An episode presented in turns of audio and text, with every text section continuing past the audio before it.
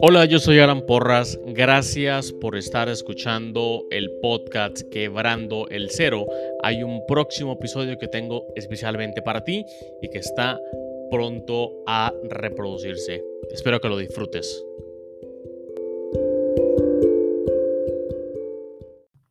Pero antes de que empiece el episodio, quiero contarte dos cosas. La primera es sobre Tendo, el cual es una herramienta en la nube que genera tiendas en línea para emprendedores o para comerciantes con el fin que puedan empezar a vender en Internet en minutos. Tendo genera tiendas en línea equipadas con absolutamente todo, inclusive pasarela de pagos. Tendo tiene un plan gratuito, así que puedes ingresar a tendo.com, tendo con doble n, tendo.com para crearte tu propia, tu propia cuenta, tu propia tienda y bueno, luego me, luego me cuentas cómo, cómo te fue. ¿Ok? Lo segundo que te quiero contar es acerca de 4Geeks Mentors. 4Geeks Mentors son sesiones privadas de mentoría, de mentoría específica para emprendedores. Mentorías en temas como estrategia de negocios, cultura y talento humano, marketing y ventas, e-commerce. Entonces, quiero decirte que puedes ingresar a 4geeks.io slash mentors, 4geeks.io slash mentors, y entonces das al botón de agendar llamada para que agendes una llamada en cualquiera de estos, de estos eh, categorías que te dije previamente. Si ingresas el código quebrando, obtienes un descuento de un 15% en la mentoría. Son, son mentorías privadas, mentorías que tardan aproximadamente una hora, hora y media eh, virtuales 100%. Entonces ahí te dejo esa herramienta para que la utilices como manera de, de destrabar algunas cosas que, que, están, que están bloqueando el crecimiento de tu, de tu negocio. ¿Ok? Ahora sí, viene el episodio.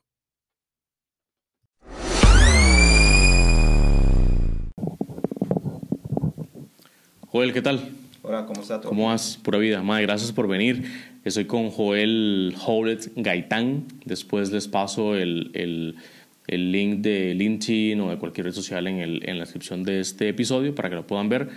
Pero este episodio les va a gustar porque Joel está trabajando en un proyecto de, a ver, es como, es como un pequeño fondo de inversión en el que toma dinero de otras personas, lo mete una, en una sola bolsa y ese dinero lo presta a otros tipos de proyectos, personas que quieren construir, personas que quieren comprar o, personas que, ocupan o que tienen algún tipo de, necesidad. Ese dinero prestado genera una rentabilidad y esa rentabilidad se devuelve a la persona en algún porcentaje que prestó el dinero. Entonces, en cierta medida, para las personas que tienen un dinero extra o que no saben dónde poner 5 mil, 10 mil, 20 mil dólares, a lo mejor el proyecto de Joel les puede interesar. Así que compartan esto, si están escuchando, lo están viendo, con las personas que eh, eventualmente puedan, puedan llegar a eso. Así que, Joel, para que la audiencia te, te conecte un poco más contigo y, con lo que haces, ma, contanos un poco eh, tu background, eh, dónde vivís, qué haces, qué has estudiado, qué tipo de proyectos has estado relacionado últimamente y luego vamos interesando un poco en, en, en Hold Capital. Ok, no, perfecto, Alan. Más bien, muchas gracias por invitarnos. Eh, bueno, no, el proyecto comenzó en el 2016, 2015, más o menos, ¿verdad? Eh, nosotros eh, somos asesores financieros, tenemos una gran experiencia en la banca pública y en la banca privada, acumulando 30 años de experiencia aproximadamente, en donde salimos a hacer negocios y asesorar también empresas a cierto punto en temas de inversión y en temas de captación de capital. Eh, yo soy licenciado en banca y finanza también, ¿verdad? De la, de la Latina. Y este, ahí es donde empezamos a crear una figura de eh, captación de capital para promover proyectos empresariales, ¿verdad? Entonces, eh, el negocio en sí, como usted lo explicó, esa es la base, ¿verdad? Captar capital de inversionistas para colocarlos en proyectos empresariales y ahí generar una rentabilidad para cada, para cada inversionista, creando un sistema que, que se complementan con las necesidades de cada quien y se puede dar a una flexibilidad y a un costo menor del que ofrece la banca tradicional. Ok, vámonos un poquito para atrás. Eh, ¿En qué trabajaste? ¿Dónde, dónde cuando saliste de, la universidad, en qué empezaste a trabajar? ¿Cuáles fueron las empresas donde trabajaste? ¿Qué tipo de experiencia tenés? Bueno, sinceramente yo empecé a trabajar como desde los 18 años. Okay. Empecé a trabajar desde joven. muy joven, correcto. Empecé a trabajar en... ¿Qué edad tienes ahora? 28. Ok entré a trabajar en tiendas, en ventas normal, tradicional, entré a trabajar en algunas empresas de, implementos médicos en la parte operativa. y después de que ya me incluí en la parte financiera, en la parte de la banca, ahí empecé a hacer mi carrera más profesional, ¿verdad? Empecé a, estudiar y a trabajar al mismo tiempo. Y ahí es donde empecé a adquirir un conocimiento de, de las empresas más grandes, empecé a trabajar en muchas áreas, eh, gracias a Dios se me dio la oportunidad de trabajar en varios puestos en un corto plazo, ¿verdad? Llámese en plataforma de servicios, supervisor operativo, eh, en la parte operativa de cajas, o sea... Eso en bancos, directamente en, bancos. correcto. Entonces, eh, eh, conocí bastante el sistema, busqué la manera de educarme, ahí habían varios sistemas para educarse, hacer una capacitaciones. ¿Dentro del banco? Dentro del banco, sí. Ah, Hice como una carrera profesional dentro del banco y asistiendo a varios cursos.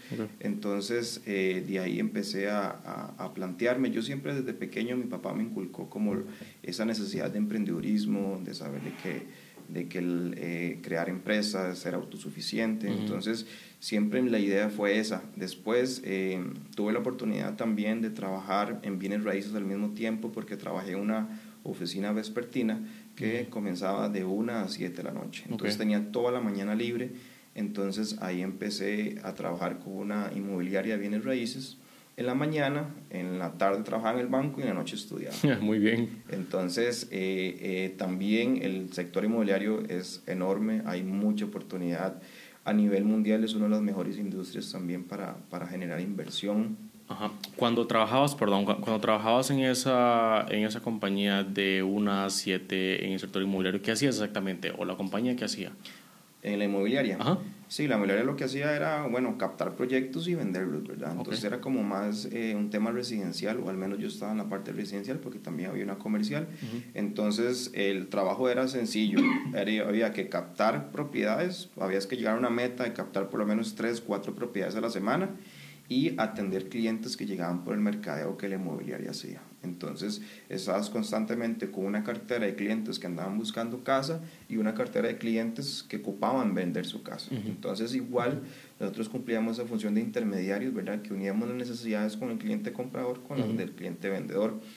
Como, como yo tenía experiencia en banca, se me facilitó el tema del financiamiento, entonces yo tenía como ya una retroalimentación en ese tema que me hacía tener como un éxito mayor a la hora de vender. Ok. Mae, y. O sea, ¿qué tipo de experiencia cree que, que, aprendió en esos, en esos primeros eh, proyectos o, o, o, empresas en las, que, en las que estuvo trabajando, al menos en esta de la inmobiliaria?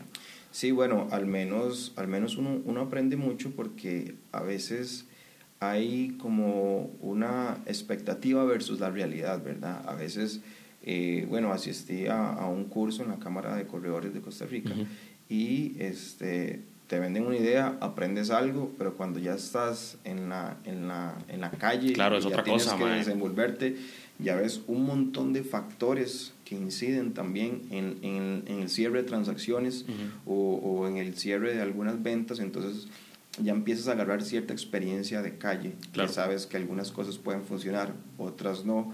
El aprendizaje y la materia es muy buena porque te da un respaldo, ¿verdad? Te da un, un conocimiento básico, pero cuando ya estás en la calle son otros 100 pesos, ¿verdad? sí, como te decía al inicio, a mí Bienes Raíces me gusta mucho y el tema em, de los fondos de inversión, eh, inversiones como tal, me coquetea, entonces me, me, me gusta mucho. Recientemente hice un curso de, no sé, creo que era su jefe, no sé quién era, para administrar fondos de inversión. Que era un curso grande, externo, eh, extenso, pero yo con una idea muy vaga de, más simplemente eh, compra un edificio o, hace, digamos, un partner con un constructor, con, un desarrollador que sea con, con, un edificio.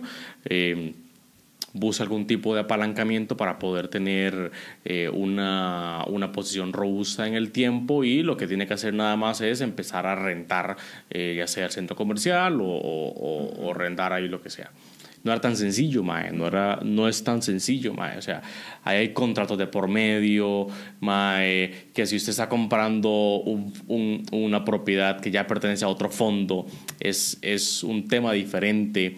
Em, por la transición de, un fondo a otro fondo, la misma propiedad. Si el contrato fue mal hecho en un fondo 1, va heredado al fondo 2. Entonces, mae, es, es, es, mucha cosa pequeña de la que hay que tener eh, atención o, cuidado. Yo, yo, creo que es algo de lo que aprendiste en, esas, en esos proyectos inmobiliarios. Claro, claro, no, no, así es. Hay muchos aspectos legales, aspectos financieros. Exactamente. Hay ah, aspectos operativos que se salen del contexto. Muchas veces depende de la naturaleza de cada negocio hay una estructura diferente. Si, si, la propiedad está en fideicomiso, si la propiedad está en sociedad, si la propiedad es a persona física, si también la propiedad supera tantos montos, ya ocupas permisos de otras entidades. Entonces se vuelve, se vuelve todo un mundo donde tienes que empezar a, agarrar experiencia. más metido en una, en una área geográfica en la que la burocracia es muy alta. Entonces, para mover una mano izquierda tenés que pedirle permiso a la derecha y viceversa, entonces es, es, un poco frustrante. Yo lo sé porque he estado medianamente viendo, viendo desde la barrera cómo, cómo, cómo sucede eso. Pero bueno, todo eso, todo eso lo, lo, lo fue llevando poco a poco a, eh, al proyecto que tienen ahora, ¿no? Correcto, sí, no, más bien todo lo que te estoy contando comenzó en el 2011, 2012, donde yo agarré toda esa experiencia Exactamente. para ahora desarrollar este proyecto en el 2015, 2016. Entonces fue... Cuatro o este, cinco años de aprendizaje. Correcto, fue cuatro o cinco años de aprendizaje, tanto en la parte académica como en la parte eh, operativa o de experiencia en el mercado, que nos llevó a crear como ese producto perfecto o crear ese servicio que realmente la gente está buscando en temas de financiamiento, en temas de inversión y en temas de captación de recursos y asesorías. Porque también, como dice usted, estamos en un país donde, donde se, se basa en, en, procedimientos muy burocráticos y, y realmente eh, eh, lo que ocupa la, la, la, parte productiva del país son eh, financiamientos eficientes, financiamientos rápidos, financiamientos que, que hagan que minimicen los costos, ¿verdad? Y todo el mundo sabe y todo el mundo que estamos en un negocio sabemos que el tiempo es plata. Claro. Mientras están dos, tres meses esperando que salga ese crédito, estamos pagando planillas, estamos pagando alquiler, estamos pagando, o sea, ocupamos algo eficiente que nos minimice los costos y una plataforma de financiamiento alternativo, que eso es, eso es lo que tenemos ahorita, ¿verdad? Es, es el, el contacto directo con la persona que tiene la plata y confía en tu proyecto. Ok. Entonces es una transacción más sencilla, una transacción eh, transparente, donde sabes que vas a recibir el dinero en tanto tiempo y en tales condiciones que se te pueden beneficiar. Para ir entendiendo y ir, ir metiéndonos ya en, en, el proyecto, eh, ¿para quién es el proyecto? ¿Quién eventualmente usaría Howlett Capital? Ok, aquí hay, hay un tema de dos usuarios, por ejemplo, porque estamos usando un tema o un modelo de negocio de economía colaborativa donde eh, unimos dos necesidades, el deudor, el que necesita el dinero, y el inversionista que quiere colocar su capital y generar una rentabilidad mayor a lo que ofrece el mercado. Como un ejemplo, un ejemplo de, deudor en un caso que hayas llevado, ¿qué sería?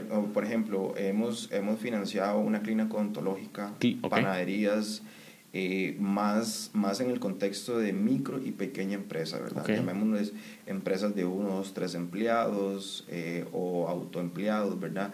Que manejan franquicias de cosechas, que son eh, modelos de negocio relativamente pequeños que ocupan una línea capital de trabajo para diferentes situaciones. Okay. Entonces, llámese que la panadería quería remodelar y implementar también una parte de, de, de más buffet comida porque estaba cerca de las zonas francas Evidentemente fue el banco, no pudo, el banco no, no sé por qué motivo, ¿verdad? No le, no le dieron el crédito, entonces ocupaba esa línea de capital de trabajo. Entonces nosotros analizamos el proyecto, vemos la capacidad de pago, vemos el historial crediticio, o sea, nosotros hacemos la función de análisis como si fuese un banco, pero con requisitos y condiciones más flexibles. Entonces hacemos el análisis, eh, le damos un rating de riesgo y se lo mostramos a los inversionistas. Entonces los inversionistas también tienen la gran opción de invertir colectivamente. ¿Ya qué es eso? Que ellos pueden decir, bueno, ocupa 5 millones, yo pongo un millón, el otro pone otro millón, el otro pone 2 millones y completamos el monto y cada uno percibe una rentabilidad en proporción a lo que invirtió. Eventualmente, ¿quién puede ser inversionista de Holy Capital? Bueno, actualmente, eh, para entrar en lo práctico, nosotros tenemos personas pensionadas, pensionadas de instituciones públicas que generan que tienen su capital y dicen, bueno, ya me pensioné, me dieron tanto liquidación, pero yo ocupo estar generando, ¿verdad? Entonces eh, invirtieron con nosotros. Hay muchas personas que también trabajan en la parte de construcción, que están familiarizadas con tal vez con el tema de hipotecas y construcción y propiedades, tienen una mayor confianza a la hora de invertir en créditos hipotecarios. Entonces, tenemos muchos dueños de constructoras que dicen, bueno, eh, tanto capital lo invierto en mi negocio y diversifico en, en este modelo de negocio que es colocar créditos hipotecarios para yo percibir una rentabilidad mensual sin tener que eh, dedicarle tiempo. Entonces, mucho del perfil de los inversionistas que tenemos es gente que quiere colocar su capital, pero también quiere tener tiempo. Entonces, eso, lo llamamos ingresos residuales, ¿verdad? Donde usted pueda estar en su negocio principal, pero invertir en otro modelo de negocio que genere una rentabilidad mensual sin usted tener necesidad de dedicarle tiempo. Entonces, ese es el perfil desde empresarios, por lo general, con exceso de capital, tenemos eh, doctores, abogados, pensionados, que son el, políticos. El perfil, por el momento políticos no. Ah. Pero ese es el perfil tradicional que estamos manejando ahorita. La idea es en algún momento hasta traer eh, capital extranjero también, empresas de otros países o capital de, de, de Estados Unidos o inversionistas que digan, bueno, me interesa este modelo de negocio, voy a invertir y vamos a desarrollar este proyecto. Okay. Porque no solo también se puede invertir en propiedades que ya están hechas, sino podemos financiar proyectos inmobiliarios donde eh, se financia un hotel, cabinas, algo turístico, que, que, los inversionistas estén dispuestos y con una rentabilidad eh, interesante. ¿verdad? Ok. Mae, este, si alguien nunca ha invertido, porque a lo mejor las personas que están escuchando eso nunca han invertido, pero hay otro porcentaje grande que ya lo han hecho, que ya lo, ya lo hacen regularmente. Si alguien nunca ha invertido, mae, uh, y hay en su banco, hay en su cuenta de ahorros o ahí debajo del colchón 10 mil dólares o 5 mil dólares, Hold Capital podría ser eventualmente un, es, un espacio para que esos 5 mil dólares se conviertan en 6 mil dólares.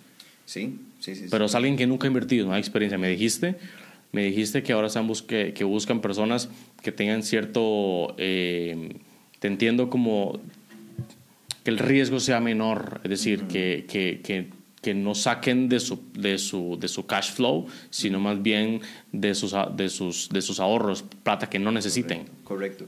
Sí, vamos a ver, nosotros, nosotros tenemos la tendencia también de, de ser un intermediario asesor de, de, las dos partes. Entonces, ¿Cuál es el procedimiento ah, acá? Muy bien. Nosotros, cada vez que una persona quiere invertir con nosotros, nosotros nos reunimos con esa persona, le explicamos el modelo de negocio y también hacemos una entrevista para verificar cuál es el perfil de inversionista que él tiene. Un inversionista conservador, un inversionista término medio, un inversionista agresivo.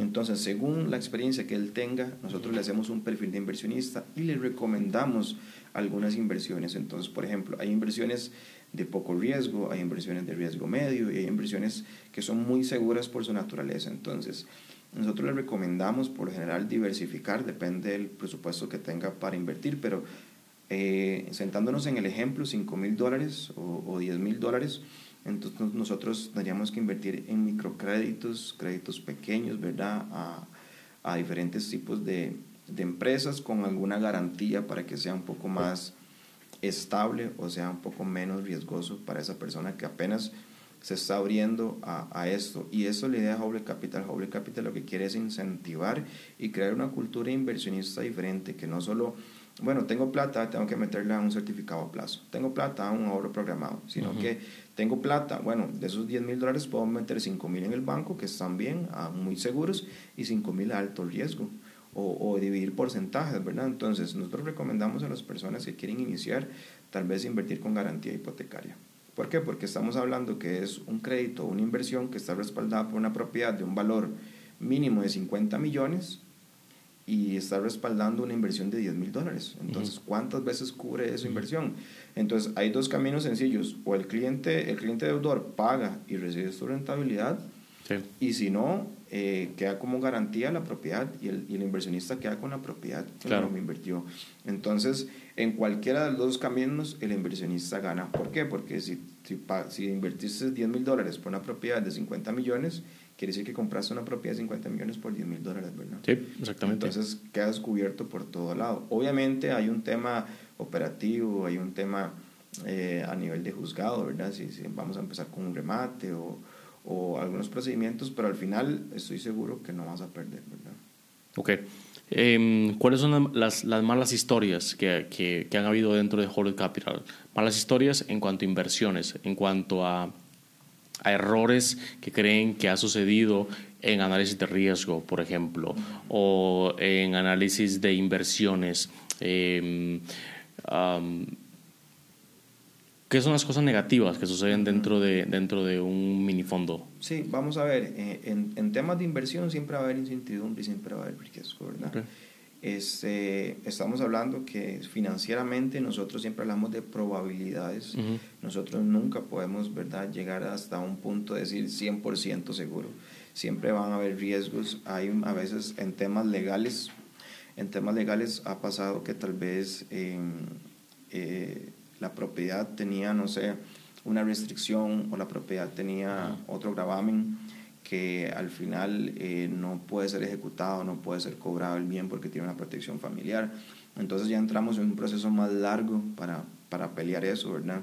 En, en temas legales hay mucha eh, variedad, por eso es que nosotros eh, ya con la experiencia ya sabemos qué propiedades pueden y cuáles no, ¿verdad? En temas de análisis, obviamente hay créditos que, que parecían muy buenos, créditos que que llevaban a, a, unas posibilidades altas de ser buenos pagadores, pero al final algún agente externo pasó, eh, cerraron la calle, cerraron el hospital que estaba cerca y le empezó a tener pérdida de liquidez la empresa, por lo tanto no nos puede pagar. Entonces, ¿qué empezamos? Nosotros, como somos un poco más flexibles, tenemos la posibilidad de llegar a negociar y bueno, este, eh, cuánto nos puede abonar, este, estamos dispuestos a recibir, no sé, un vehículo, o nos den forma de pago una propiedad, la vendemos y le damos el resto. O sea, tenemos esa, esa flexibilidad para negociar y tratar de perder menos. Pero por supuesto, en análisis de crédito hay créditos que por su naturaleza parecen buenos, pero como estamos trabajando con empresas, en cualquier momento la empresa tuvo algún problema, tiene falta de liquidez y nos fuimos a impago. Entonces, ¿cuál es la estrategia acá? No invertir todo en una sola empresa, ¿verdad? ¿Por qué? Porque en, en el sistema financiero siempre funciona así invertimos en cinco empresas diferentes. Una de las empresas se cayó, pero las otras cuatro generan una rentabilidad suficiente para recuperar la que se cayó. Entonces, esa es la estrategia donde minimizamos esos errores, ¿verdad? No vamos a decirle, bueno, sus 10 mil dólares colóquelos aquí en toda solo esta empresa. ¿Ustedes han llegado a decirle a un posible inversionista, no, no invierta con nosotros? Eh, vamos a ver, como nosotros estamos escritos en la SUGEF, tenemos ciertas políticas internas de conozca a su cliente y dónde provienen los fondos y etcétera. Entonces, cuando el inversionista es de dudosa procedencia, eh, lamentablemente si le decimos, bueno, si no comprueba, si no comprueba eh, eh, nuestros requisitos o no llena nuestros requisitos no, o no firma el contrato, no puede invertir con nosotros. Pero más allá, más allá de, de, de un miedo excesivo en, la, en la inversión como una recomendación, no como una, no como una obligación tajante, o sea, tienes tus papeles al día, tienes eh, el, el, el, tema de conocer a tu cliente, hace, hace, hace match y, y, todo funciona bien, pero hay un miedo excesivo a la hora de invertir.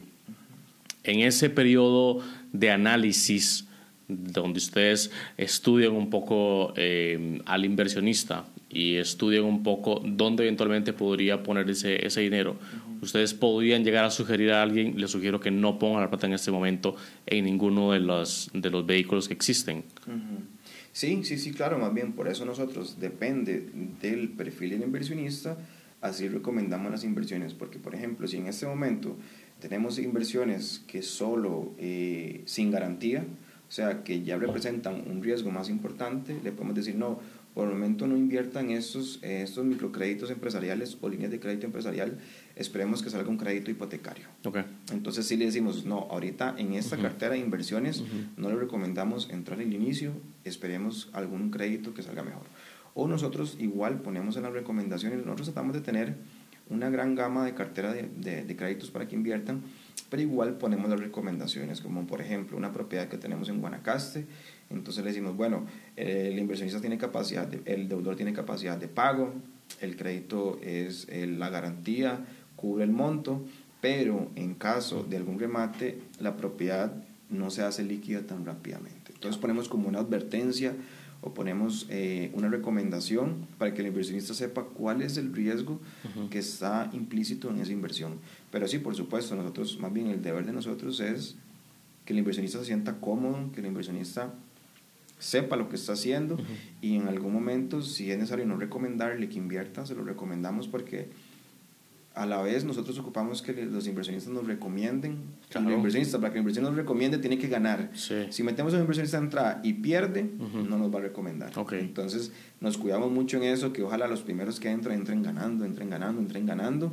Y cuando ya tengan una cartera amplia de inversiones, por supuesto que en algún momento tienen que perder, ¿verdad? Yo siempre, aunque me gusta mucho el tema de los fondos y las inversiones, yo siempre he, he criticado a los fondos de inversión por el hecho de que no enseñan a los inversionistas a ser inversionista, sino simplemente le dicen, ponga su plata aquí y cierre los ojos, confíe en mí. Entonces, yo creo que eso, eso, pasa, eso sucede ahora con los fondos eh, inmobiliarios, que son los más grandes que maneja BCR, por ejemplo, Banco Nacional, Banco Popular, u otros, u otros, u otros tipos de, de, fondos que se manejan al menos en Costa Rica. Eh, entonces es, es, un poco, es un poco lidiar también con la desinformación eh, y, la, y la educación para ir creando poco a poco un ecosistema en el que las personas no solo no ciertan tanta incertidumbre, sino que se sientan cómodos y vean, y vean el invertir como un, como un método más poderoso que el ahorro. Correcto, más bien, por eso es que esta figura de plataforma de financiamiento alternativo ha tenido un éxito en, en, otros países donde ya se han implementado por varios años. Claro, yo sigo a, a, a Cardón en, en, Miami, no sé si lo seguís. Sí, sí, claro. claro, eh, claro. O sea, eso, eso, es una figura similar. Correcto, igual en Europa, en España, hay muchas plataformas que ya funcionan en esta figura y este, a los inversionistas les gusta porque ellos saben dónde está su plata, saben qué está invertido, le pueden dar seguimiento al proyecto y ellos saben dónde está su dinero. Como dice usted, en un fondo de inversión yo pongo mi plata en una bolsa, no sé si está en un, en un proyecto nuevo, no sé si lo están invirtiendo en un proyecto que ya se hizo y está generando rentabilidad por alquiler, no sé, simplemente dice, no, tu plata está en un fondo diversificado que se invierte una parte en bonos, una parte, y usted no sabe... Y confíe en lo que le están diciendo, sí, exactamente. Usted no sabe si realmente está generando esa rentabilidad o está generando más. Entonces, es una figura, es una figura tradicional que, que es funcional, pero que ya con el nuevo mercado que está saliendo de inversionistas, con los nuevos perfiles, con la nueva generación de, de, de personas que ya tienen potencial para invertir, ellos se quieren sentir inversionistas, quieren sentir que, mira, yo invertí en esta empresa, en esta otra empresa, lo di seguimiento, la empresa creció, vuelvo a invertir en esta empresa.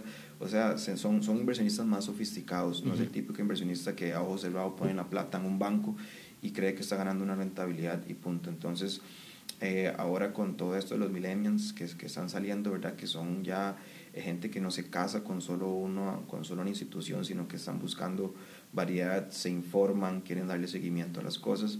Eh, esas figuras funcionan muy bien porque ellos saben dónde está su plata, saben dónde, dónde ir a reclamarla en dado caso que, que no que Whole Capital desaparezca, por ejemplo, que es una figura por eso más transparente donde la garantía queda a nombre del inversionista. Entonces, el inversionista tiene la seguridad que si yo, si, si Capital desaparece, él tiene el documento legal que lo respalda de que él invirtió en esa, en esa propiedad. No como un fondo, el fondo de inversión desaparece y usted no sabe dónde está su plata. Su plata puede ser que esté respaldada por un, monto. Bueno, acabamos de ver una, algo que pasó con el fondo Aldesa, que mucho que, que en este momento está pasando por problemas de liquidez y los inversionistas no saben si reclamar un proyecto, reclamar el otro proyecto, que su plata está en este proyecto que está construido. al fin y al cabo no era tan seguro. Correcto, entonces ya nos hemos dado cuenta que figuras como el Banco Anglo, el Bancrédito, eh, figuras como Aldesa, no son tan seguras como, usted, como la gente piensa, así como usted lo dice. Entonces, ¿qué, ¿qué, es lo más recomendable? Usted agarre su propia plata y sea su propio inversionista, sea, sea usted la propia persona que administra su capital con asesoría de expertos como nosotros en la industria. Ok. Eh, Joel, ¿cómo, ¿cómo lidiar, cómo captar, mejor dicho, cómo captar inversionistas jóvenes cuando sus padres y sus abuelos y su familia no tienen una cultura de inversión, ni mucho menos de ahorro?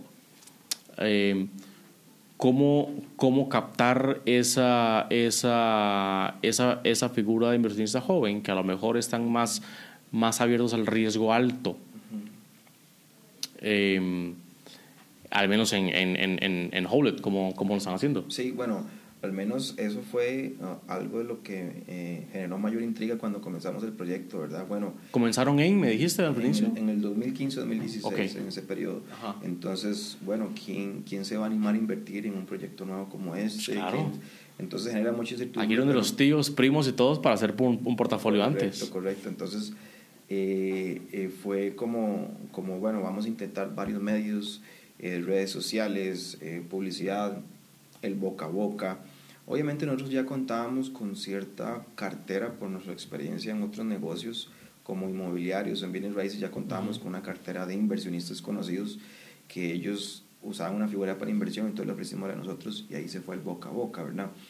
Pero eh, una de, los, de las técnicas o uno de los medios por, por el cual captamos inversionistas jóvenes es permitirles acercarse con un monto mínimo aceptable para ellos. ¿Cuánto es un monto mínimo? Entonces, por ejemplo, a veces hemos tenido la...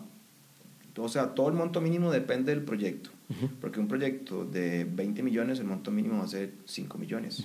Eh, un préstamo de un millón, el monto mínimo puede ser 500 mil colones. Okay. Entonces, nos hemos ido acercando a ese mercado joven con propuestas de inversiones bajas inversiones bajas que, digamos, bueno, es de 500 mil colones. Entonces, bueno, yo tengo un ahorro de 500 mil colones, tengo el aguinaldo, este, lo puedo colocar y me lo devuelven en un año plazo, en dos años plazo.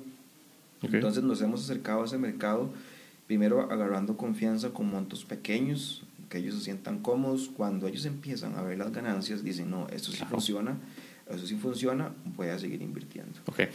Lo vamos a hacer ejemplo porque nos, van a preguntar mucho y vamos a ahorrar, ahorrarnos tiempo. Em, alguien va a invertir en un proyecto donde me dijiste que lo que, lo que pone en la mesa son, eh, lo, lo, que va a invertir son 500 mil eh, mil dólares. Y, y, dices, no sé si esas son cifras por medio que manejan, que el inversionista en un año, dos años, recibiría de, de, de vuelta ese, esos mil dólares. ¿Es así como lo dijo? Así es. Vamos a ver, cada proyecto tiene su Sus propio modelo de negocio. Propios términos. Pues sus propios términos. Entonces, cuando se acerca una persona y dice, bueno, tenemos esta persona que ocupa un crédito a un año plazo, esta persona que ocupa un crédito a dos años plazo. Entonces, Pero en el ejemplo de un año plazo, yo, yo es, supongamos que es una panadería o lo que sea, ¿ok? Uh, y el, los términos son, aquí invertir mil dólares mínimo eh, y hay un, hay un reintegro a los un año, dos años y yo estoy de acuerdo con eso, ¿ok? En, en, su experiencia, ¿cuánto aproximadamente es el, el porcentaje de rentabilidad en, en, promedio para ese tipo de proyectos pequeños que una persona o que un inversionista recibiría al poner en la mesa mil dólares? Ok, eh, en nuestra experiencia hemos conseguido rentabilidades entre un 2 y un 3% mensual, okay. donde el inversionista percibe mes a mes esa rentabilidad en intereses corrientes, ¿verdad? Y al final del plazo el deudor debería pagar el capital. Okay. Entonces, es una, es una figura de un crédito donde el, deudor nada más paga intereses y al final del plazo paga el capital. Hay otras figuras de crédito donde se llama cuota compuesta, donde el deudor abona al mismo tiempo interés y capital en una cuota. Entonces, ¿qué quiere decir? Que usted mes a mes está percibiendo el interés, la ganancia, más una parte del capital que al final del plazo, cuando él pague la última cuota, eso va a ser la última rentabilidad y el último porcentaje que le faltaba el capital por recuperar. Okay. Entonces existen esas dos figuras que nosotros, depende del inversionista y depende del deudor, recomendamos cuál usar, pero efectivamente el inversionista va a recibir su rentabilidad y al final del plazo va a recibir su capital de regreso. Claro. Pueden haber muchas figuras, como por ejemplo que el, el deudor dijo, no, ya tengo toda la plata, en el mes 8 de 12, de 12 meses le cancelo, hago un pago anticipado y usted ya recuperó su capital antes. O también puede haber la figura que el deudor puede decir, bueno, no, ahorita no tengo toda la plata, le puedo dar el 50% y me renueva un crédito por otros seis meses. Entonces, te recuperas el 50% y sigues ganando durante seis meses más. Entonces, esa flexibilidad y ese nivel de negociación es el que hace que todo el mundo prefiera utilizar la plataforma no, no, como, no como un instrumento de banco que dice, no, si no tienes la plata ya te mandamos a cobro judicial. Claro. Entonces es una figura más flexible que se puede dar ese tipo de negociaciones en función de, de cumplir con el objetivo de cada quien. Si el inversionista dice, no, a mí me interesa seguir ganando, yo sigo ganando. Si el inversionista dice, no, yo ocupo toda la plata, entonces nosotros conseguimos un inversionista que compre esa deuda para que el inversionista que se quiere retirar se retire y él siga con la rentabilidad. Claro, sí, un switch ahí. Correcto. ¿De ese 2% de, de rentabilidad ya viene, viene libre o hay que pagar temas de comisiones o temas administrativos? Vamos a ver, en este momento eh, para los inversionistas que tengan más de 10 millones colocados, se le cobra un 0.5% mensual. ¿De de colones? Sí, correcto. Un 0.5 mensual de, de, administración por nosotros administrar las inversiones. 0.5 de lo que pusieron. De lo que, están, lo que tienen capital invertido. Correcto. Entonces, mientras usted invierta menos de 10 millones, es totalmente neto. Eso es una, una plata que se está entrando usted sin ningún costo. Después de 10 millones, nosotros sí cobramos el 0.5, que realmente es un cobro muy, muy mínimo para la diversificación y la rentabilidad que está percibiendo, porque si usted al final está recibiendo eh, una cartera diversificada un 3.5, un 4% mensual, estamos diciendo que iba a pasar a un 3 mensual nada más, que igual supera 3, 5 veces lo que está lo que está percibiendo su plata en el banco. Ahora, ahora se habla mucho de vehículos de, de inversión. Digo, eh, Digo esto por Forex, por lo que se habla, por lo que se habla afuera. Digo eso también por otros, por otros, por otros caminos, digamos, por otros, otros tipos de, de, vehículos de, de, inversión existe. Aunque ahora, digamos, en Costa Rica al menos Forex es uno de los, de los que más está sonando, eh, para bien o para mal. las personas que eventualmente tienen algún interés en poner un dinero e invertir en, en Forex versus ponerlo a invertir en un mini fondo de inversión como lo que ustedes manejan eh, para temas inmobiliarios donde la eh, donde hay cash flow eh, donde hay un, un, un, un, reintegro donde hay un flujo de dinero mensualmente con una rentabilidad medianamente garantizada ¿Cómo se puede comparar esos dos, esos, dos modelos para alguien primerizo? Sí, bueno, para alguien primerizo definitivamente no se recomienda Forex. Forex es para inversionistas muy, muy sofisticados que tienen mucha experiencia en el mercado y que conocen eh, muchos temas económicos y pueden eh, tener esa, esa habilidad de, de, de manejar es grandes, grandes cantidades de capital y este, eh, no es predecir, pero sí como estar anticipado a las fluctuaciones de toda una economía mundial. Entonces, digamos, Forex sí se las trae. en relación a, a, nuestras inversiones, se puede decir que las inversiones son un riesgo medible. Invertir en Forex nunca vas a poder tener noción a qué riesgo estás, o sea, es mucho riesgo, fluctúa muy rápido. Eh, entonces aquí puedes manejar un riesgo medible en función de que sabes que tu dinero está en una garantía real o sabes que tienes una garantía de a tu nombre. Entonces hay una garantía medible. Eh, es un mercado donde puedes entender el modelo de negocio los inversionistas más grandes del mundo recomiendan que si usted no conoce dónde está invirtiendo o no sabe en lo que está invirtiendo, no se meta, claro. Mejor no se meta, ¿verdad? Eh, a veces venden Forex como una, como una herramienta fácil de aprender, como una herramienta donde, donde crees que no, este, haces cambios entre monedas y generas una, una intermediación y ganas, ganas por eso. Entonces, el hecho de que lo que pasa en Costa Rica, que lo están vendiendo de una forma que cree que se ve muy fácil y a la hora que entras no lo es, entonces ahí es donde empiezas a decir, no, realmente eh, sí estoy invirtiendo a un riesgo que no conozco, ¿verdad? es por la misma cultura de inversionista que no tenemos. Correcto, entonces eh, a un inversionista primerizo definitivamente no se le recomienda invertir en Forex, ¿verdad? Se le recomienda invertir en productos eh, de captación más sencillos que él pueda entender que esa es la, esa es la noción de nosotros, ¿verdad? Tener negocios donde él pueda entender que, bueno, este, este dinero se está invirtiendo en una casa que se va a comprar, se va a remodelar y se va a revender. Entonces es un modelo de negocio que puedes entender, ¿verdad? Puedes entender que la casa está a un precio de 40% menor al mercado, que vale 30 eh, millones y que se pueden vender en 50 millones. Es un modelo de negocio sencillo que cualquiera puede entender, ¿verdad? cualquiera eh, se puede meter en la municipalidad y ver el metro cuadrado por zona, el metro cuadrado por construcción y decir, mira, sí, realmente es cierto, el capital tiene una propiedad que vale 30 millones, se remuela con tanto, con una cotización de un equipo que tenemos para remodelar y se venden tanto.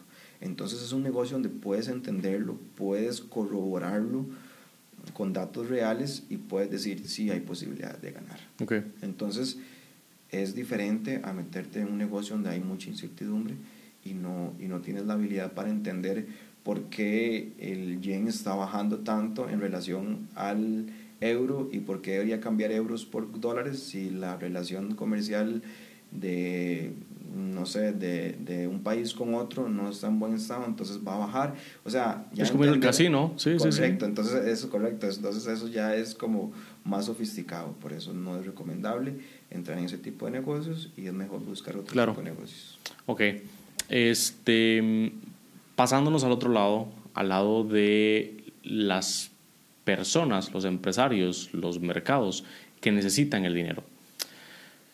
Dijiste que trabajan regularmente con eh, comercios pequeños, eh, como clínicas odontológicas, eh, creo que mencionaste panaderías, mucho, mucho comercio.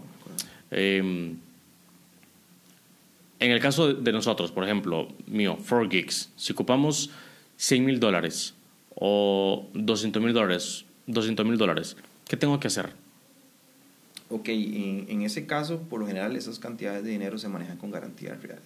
Okay. Entonces, en la primera instancia tienes que tener una propiedad que eh, supere ese valor, por lo menos un 50, pues financiamos por lo menos un 50 o un 40% del valor de la propiedad. ¿Eso, eso qué quiere decir? Que, que, que entonces el...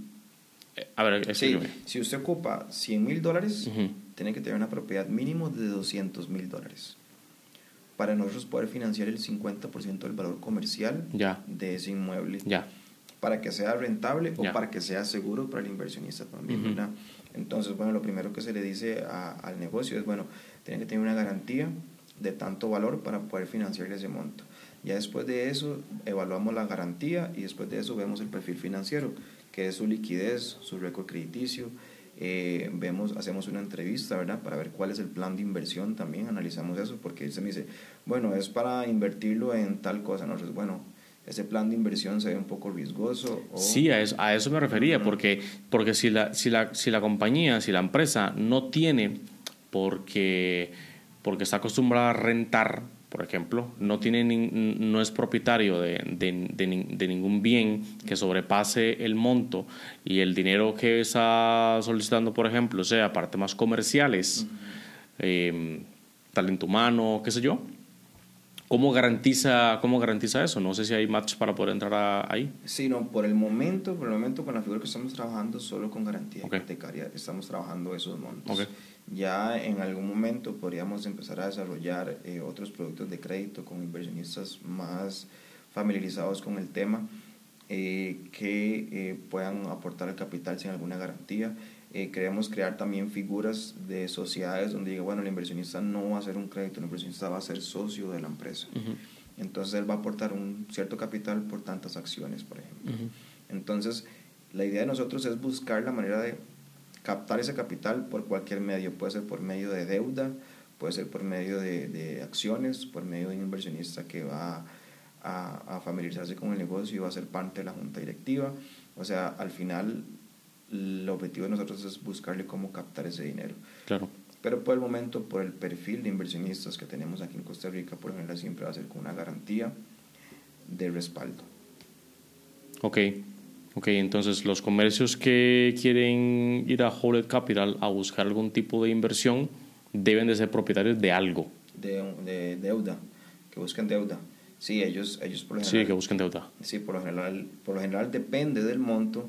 Es recomendable que nosotros le vamos a pedir una, una garantía real. Okay.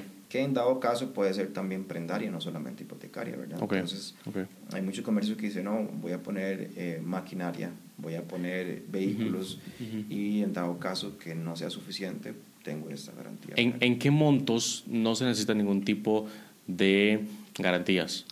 Por lo general en montos de, de mil a diez mil dólares, por ejemplo. Ah, ok.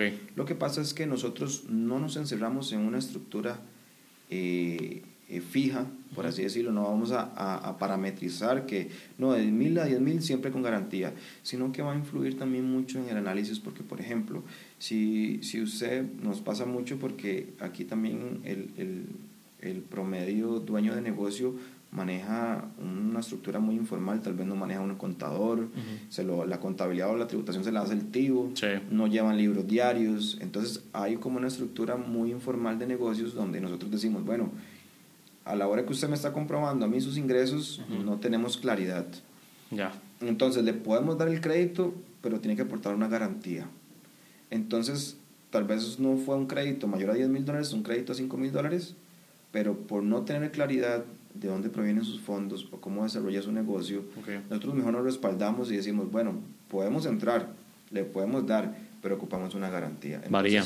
Varía mucho, depende del análisis en temas de capacidad de pago, en temas de operativa del negocio, si vemos que es un negocio poco rentable o es un negocio que tiene deficiencias financieras, entonces es mejor siempre con garantía. Entonces varía mucho, no tenemos una estructura fija, sino que en función del análisis asesoramos y recomendamos. Ya, muy bien. Eh, Joel, um, el, tiempo, el, el, tiempo se nos está yendo, entonces estoy tratando de, eh, de, irnos, de irnos metiendo para, por, por la parte final, pero quiero contestar todas las posibles preguntas que las personas vayan, vayan a tener.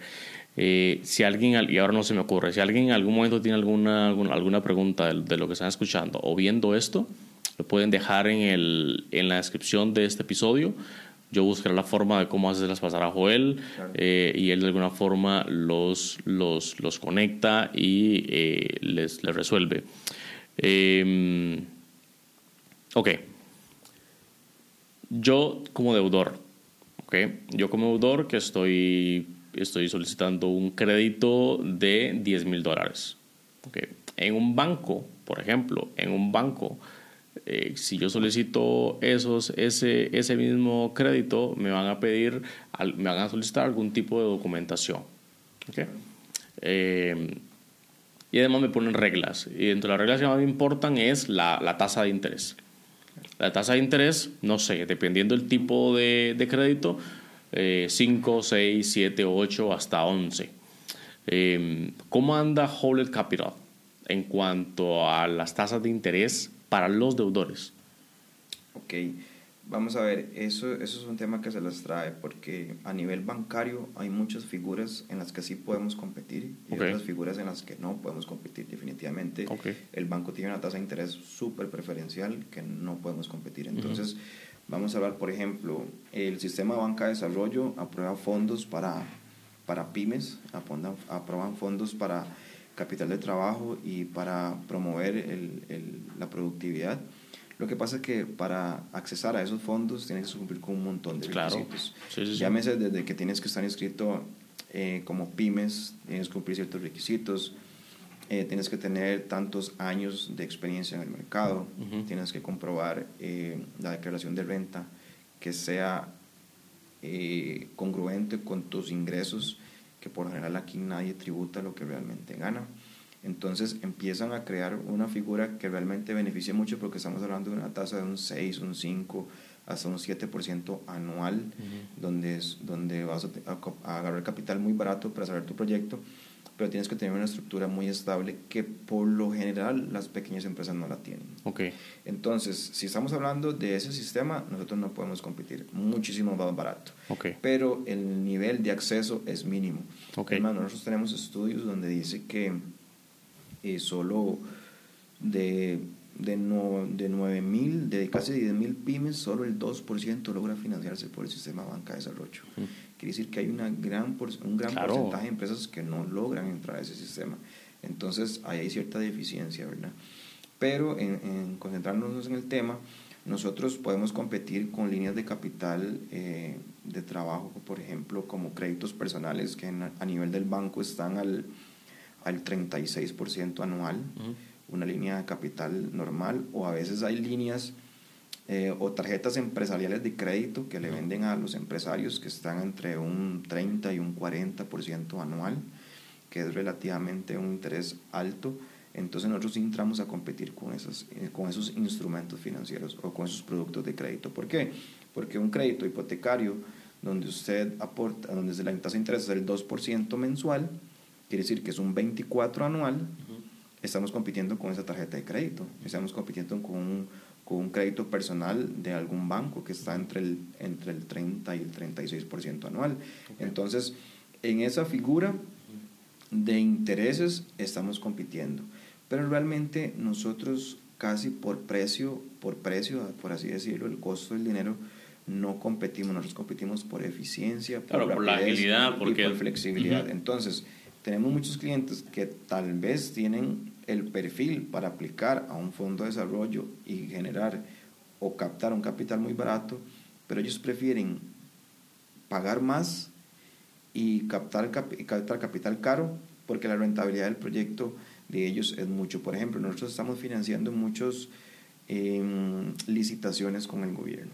Entonces, empresas que ganan licitaciones con el gobierno, prefieren financiarse con nosotros porque nosotros le damos la plata rápido, donde ellos ocupan ya la garantía para ganar esa licitación. Entonces, claro, ellos tienen, vez tienen el perfil para entrar en el banco, pero el banco cuánto tiempo le va a durar para darles el crédito. Claro. Se les va la oferta, pierden la ganancia. O sea, ellos dicen, no, yo prefiero pagarle tanto interés y ganar eso que esperarme que el banco me resuelva. Entonces, muchas veces también los utilizan como crédito puente, donde dicen, bueno, voy a captar el dinero de acá, pago unos meses de interés mientras me sale el crédito del banco. Entonces somos como una herramienta que utilizan los negocios para de alguna manera agilizar y aprovechar negocios. Nos han pasado empresas de aduaneras o empresas que importan que nos dicen, me, se me estancó tal mercadería en aduanas porque no pagué cierto impuesto. Ocupo sacar lo más rápido posible y ocupo tanto. Entonces ellos dicen, yo esa mercadería la tengo vendida, yo lo que ocupo es pagar eso para entregarle y que me den la plata. Ocupo un modelo de negocio rápido, ocupo un modelo de negocio que, que, que, que se ajuste a mis necesidades y el banco no le, el banco no le va a resolver. seis meses para eso. Seis meses pagando bodegaje, perdiendo plata y puede ser que hasta el cliente no le vaya a comprar ya. Porque sí, las piñas se pudieron ya en seis meses. Entonces, eh, eh, esa es la diferencia, o eso es lo que quiero explicarlo, ¿verdad? En función de, de competencia con alguna entidad financiera. En algún momento, en, algunas, en alguna transición, sí somos muy competitivos en intereses, pero depende del producto financiero, no, Entonces, ahí hay variedades. Perfecto. Joel, muchas gracias. Este, mm, para ir cerrando, para ir cerrando, cuéntenos o díganos dónde las personas que escuchan y que ven pueden, pueden conectarse con Hold Capital o directamente con, con, con vos.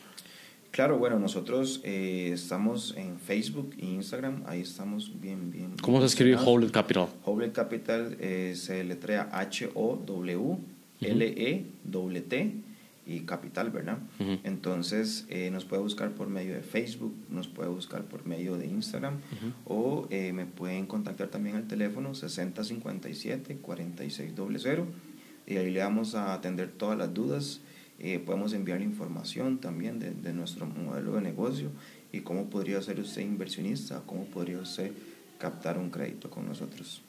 Está perfecto. Joel, muchas gracias por venir. Gracias por, por el tiempo que estuvo, que estuvo acá eh, compartiendo un poco acerca de, de Hold Capital, que a mí personalmente me gusta muchísimo cómo se está, cómo se está moviendo y no sabía que era, que era muy honestamente, no sabía que era un, un proyecto, eh, como lo describe, tan, tan con luz verde, me refiero, tan, tan legalmente activo, ¿ok?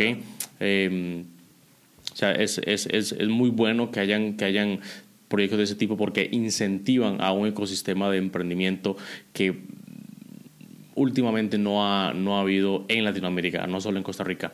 Así que eso es bueno para todos. Dos preguntas antes de terminar. Uno, ¿qué libro estás leyendo? Ahorita estoy leyendo el de Warren Buffett, Inversiones Inteligentes. Ah, súper. Por ahí lo he visto. Está en mi, en mi wishlist también para leer. Ok.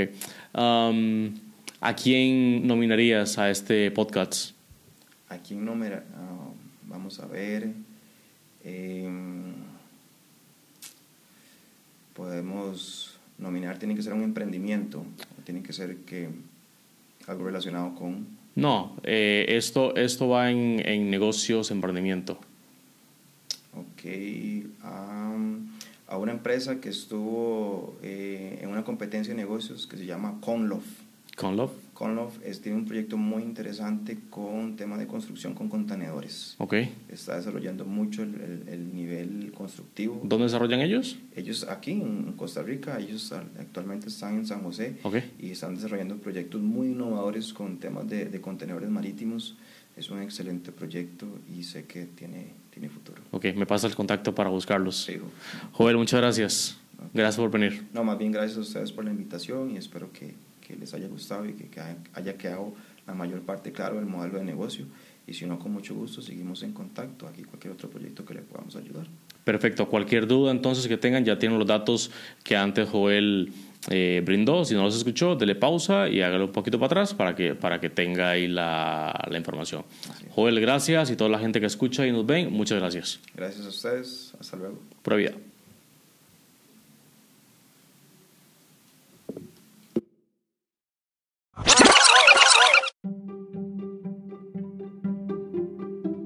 Este episodio llegó a ustedes gracias a 4Geeks. 4Geeks es una compañía enfocada de crecimiento exponencial de negocios. Recuerda que puedes encontrar este y todos los demás episodios en tu plataforma de podcast favorita como Spotify, Apple Podcasts o inclusive YouTube. Recuerda también compartir esos episodios con tus colegas, con otros emprendedores, para que otros, otras personas puedan nutrirse del contenido de la experiencia y de las conversaciones y experiencias que aquí se están compartiendo. Así que nos escuchamos entonces en un próximo episodio.